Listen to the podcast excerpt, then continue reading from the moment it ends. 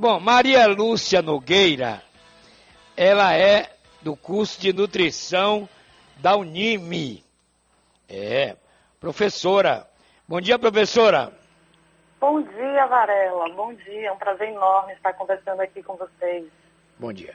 Professora, a contaminação pode ser através de alimentos? A contaminação do vírus? Sim. Ou a contaminação não, não tem nenhum caso até agora, né, que possa, que tenha registro de contaminação é, através do alimento. Agora, o alimento pode se contaminar e você pode, de certa forma, ter um veículo é, para daquele né, do vírus até o acesso aos olhos, né, ao nariz. Mas contaminação por alimento, a ingestão desse alimento, não. Não tem nenhum caso que comprove até o momento, Varela. Bom, doutora, então, agora tem as sacolas que chegam, né? Os alimentos vêm embalados. O que, que as famílias têm que fazer? Bom, veja só. A higiene dos alimentos, independente do vírus, ela é importantíssima, tá? Então, ao chegar esses alimentos na nossa casa, porque outras pessoas também que podem estar contaminadas, podem contaminar esse alimento que a gente chama de contaminação cruzada, então com as embalagens. Então, o que é o correto? É indicado que essas embalagens, ao chegar à sua casa, então a pessoa deve estar com máscara, né? A é, utilização do álcool e para alguns tipos de embalagens, as embalagens rígidas, de plástico, é, de vidro, elas podem ser lavadas com água e sabão, ou água e detergente. Elas podem ser e devem ser lavadas.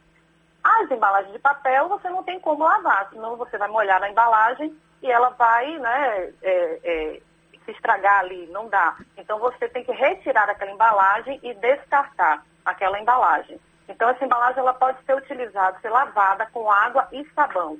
Ou, se não for possível, pode ser borrifada também com álcool a 70. Isso pode ser feito. E é, ao chegar, você deve descartar aquela embalagem que teve contato com outra pessoa.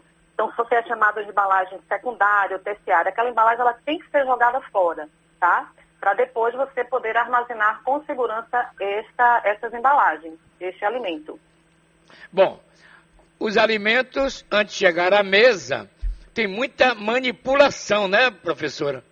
Muita. Sim, muita manipulação. Começa lá no muita mercado. No mer Isso. mercado. Exatamente. Aquelas embalagens, Varela, elas vão para o chão, elas ficam armazenadas em local sujos. Essas embalagens são chamadas de embalagens terciárias, elas têm contato diretamente ali com o chão, então às vezes arrastam. E depois a gente tem aquelas embalagens que estão dentro, contidas dentro daquelas outras embalagens, que vão ser vendidas no mercado. E essa daí todas as pessoas têm acesso à manipulação. Agora, a gente tem que ter muito cuidado, assim, essas são as embalagens que a gente tem, embalagem de papel, né, de papelão, vidro, plásticas. Elas devem ser descartadas, lavadas até você armazenar o alimento e depois elas devem ser descartadas em local seguro, de forma que você possa também selecionar, segregar essas embalagens, para não estar misturando com, com lixo orgânico, tá? E as frutas, é, de uma forma geral, que a gente vai consumir, essa deve ter outro tratamento tá? Que é interessante que a gente possa estar aqui comentando o que é que podemos fazer com as frutas, com os vegetais que chegam, né? Que chegam sujos. E os legumes sim, também, né? Os leguminosos. Legumes, isso, isso, os legumes, de uma forma geral. Sim, o João Calil tem uma pergunta para a senhora. Bom dia mais uma pois vez. Não. Vamos lá, Calil. Bom dia. Professora, como, é, como devem ser higienizadas frutas, legumes e verduras? Porque eu já vi é gente lavando alface com água sanitária e em água corrente, é correto?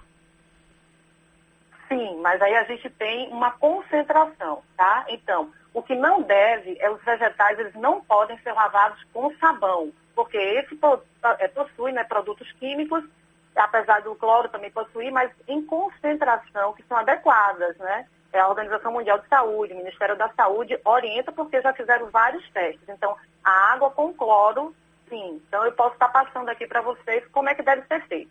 Primeiramente, deve ser lavado com água corrente, né? Não colocar detergente, não sabão. É diferente das embalagens. Aqui eu já tenho um alimento que eu vou descascar ou eu posso consumir, por exemplo, uma maçã com casca, tá? Então, eu não posso estar lavando com água e detergente. Isso não pode.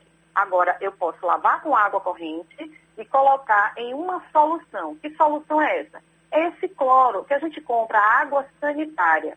Ficando atento para não ser água sanitária com cheiro, com perfume, tá? Porque tem alguns que perfumam a casa. Não pode ser. Então, é água sanitária comum. Aí, qual é, seria a concentração? Você vai utilizar uma colher de sopa da água sanitária para um litro de água. E você vai colocar esses vegetais é, dentro da, de uma bacia com, com água. Se ele cobrir é suficiente, perfeito. Se não cobrir, você vai colocar 2 litros, duas colheres. 3 litros, 3 colheres, até que ele fique imerso, mergulhado. Passa 15 minutos e depois você volta a lavar em água corrente potável. E aí você pode consumir um alimento, uma maçã, por exemplo, uma peira, que você vai consumir com casca, você pode consumir tranquilamente. E você vai estar livre não só do vírus, também como outros, é, é, outras doenças, doenças que são transmitidas por, por, por alimentos, tá? Porque a gente está falando da Covid, mas os alimentos transmitem também outras doenças se não higienizados adequadamente. Professora, Ficou... Varela de novo. Professora, Diga, Varela. preste atenção no que eu vou dizer.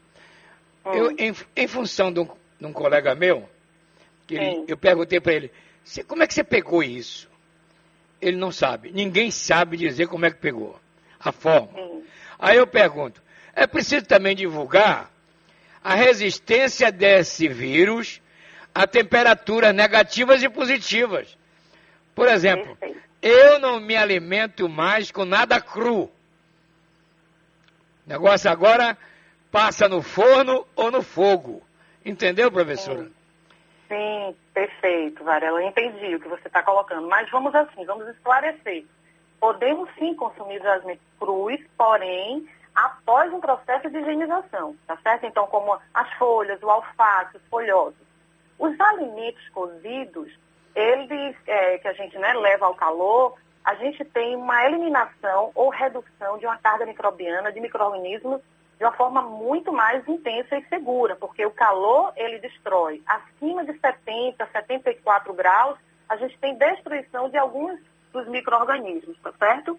É, e aí a gente previne de várias doenças. Então é importante consumir os alimentos é, é, é cozidos. Quanto aos alimentos crus, como uma fruta, um vegetal, uma salada, com esse procedimento aí, a gente já tem assim, uma, vários estudos, vários estudos demonstram assim, uma eficácia muito grande. E, por sinal, é bom chamar atenção que muitas pessoas utilizam água com vinagre, por exemplo, ou água e limão. Não, a gente não tem resultados com a mesma eficácia do cloro. Certo? Ficou claro? Certo. Claríssimo. Mais alguma pergunta, Calil? Eu queria tirar uma outra dúvida com relação é, à embalagem de papel e à embalagem de plástico. Qual a é. embalagem que pode contaminar mais? Olha, veja só, a gente tem um tempo, tem saído vários estudos com relação a, ao tempo de exposição dessas embalagens, tá? E a gente tem assim, por exemplo, a embalagem de plástico, ela leva, né, diante dos estudos, ela leva em torno de 72 horas com a presença né, desse vírus na superfície dessa embalagem, ou seja, por três dias. Já o papel, o papelão, por um dia, por 24 horas, tá? Então, quer dizer que o plástico, ele tem uma, é, ele fica por mais tempo, né, é, é, é sendo impregnado, no caso, estou falando aqui de uma forma, né, para que possa esclarecer. Então, a gente tem no plástico em torno de 72 horas e o papelão ou papel por um dia, por 24 horas. Professora, muito obrigado Oi. a senhora pela entrevista. E antes de se despedir, dá um aconselhamento às donas de casa agora que ouve a Rádio Sociedade. Ai, que bom, que ótimo. Bom, o importante é é, primeiro, parabenizar né, por essa entrevista, Varela, porque é de uma acessibilidade muito grande. Quando você colocou no início da entrevista que muitas pessoas ainda não têm esse conhecimento, é porque não chega né, até esse conhecimento. Então, aproveite a oportunidade de estar ouvindo também a, a Rádio Sociedade com essas informações que chegam até a sua casa, né, de uma forma muito clara, com profissionais que estão ali estudando. Então, fiquem atentos, né, tenham cuidado é, com a, a, higiene do alimento para sua casa, independente de estarmos agora com a pandemia, a higiene do alimento, ela tem que ser importantíssima durante qualquer período de processo. Depois, pós-pandemia, ela deve continuar com o processo de higiene dos alimentos. Então, você, dona de casa, que bom que você está tendo esse acesso a essas informações. Um abraço, professora. Deus Obrigada, abençoe a senhora. Varela. Ok. Amém. A vocês também. Amém. Obrigada. Ok.